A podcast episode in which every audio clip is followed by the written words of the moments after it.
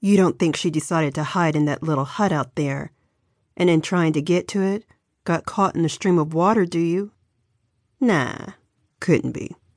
The boys rejected her idea but began to look worried themselves. All five children deliberated for a few minutes. We better find your father, Caroline, Gerald said. Let's try the stables, said Caroline. Probably the main one. He might have taken your dad down there. They took off for the stable, no longer caring if they got wet.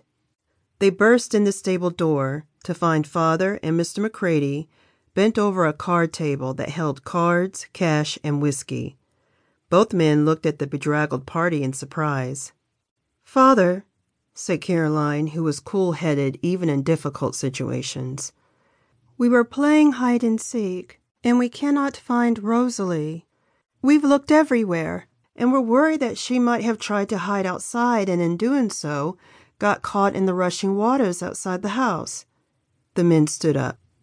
Mr. McCready addressed his older children. You looked everywhere? Carefully? You know how tiny she is and how clever she is with hiding. Everywhere, sir, answered Donald anxiously. We were very thorough, said a trembling Pamela. Please help us look again.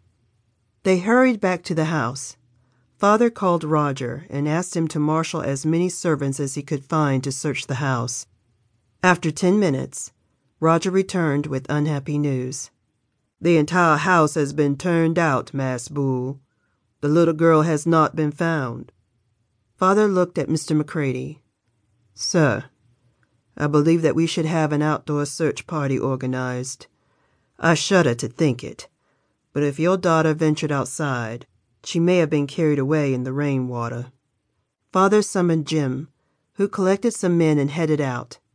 It was still raining very hard, and the stream by the hut had swelled to even greater fury.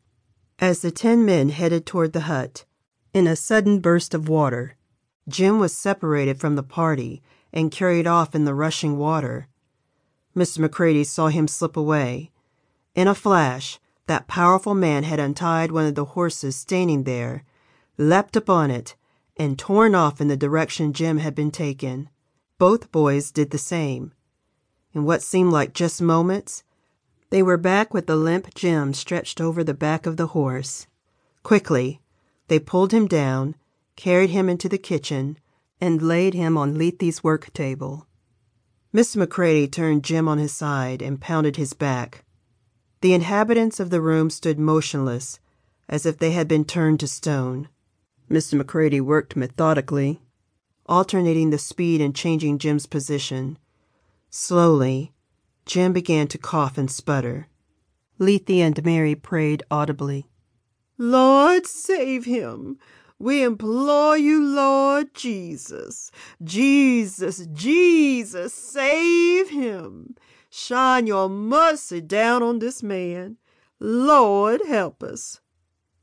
Jim's eyes fluttered and opened briefly. He's saved! Praise the Lord! cried Lethe. The kitchen girls joined in a howl of joyful tears and prayers. Tears slid gently out the sides of Mother's beautiful eyes. Father said quietly, Praise be to God. Jim was soon able to sit up. At that moment, in the back dark corner of the kitchen, the dough tray opened. What's wrong? piped a tiny little voice.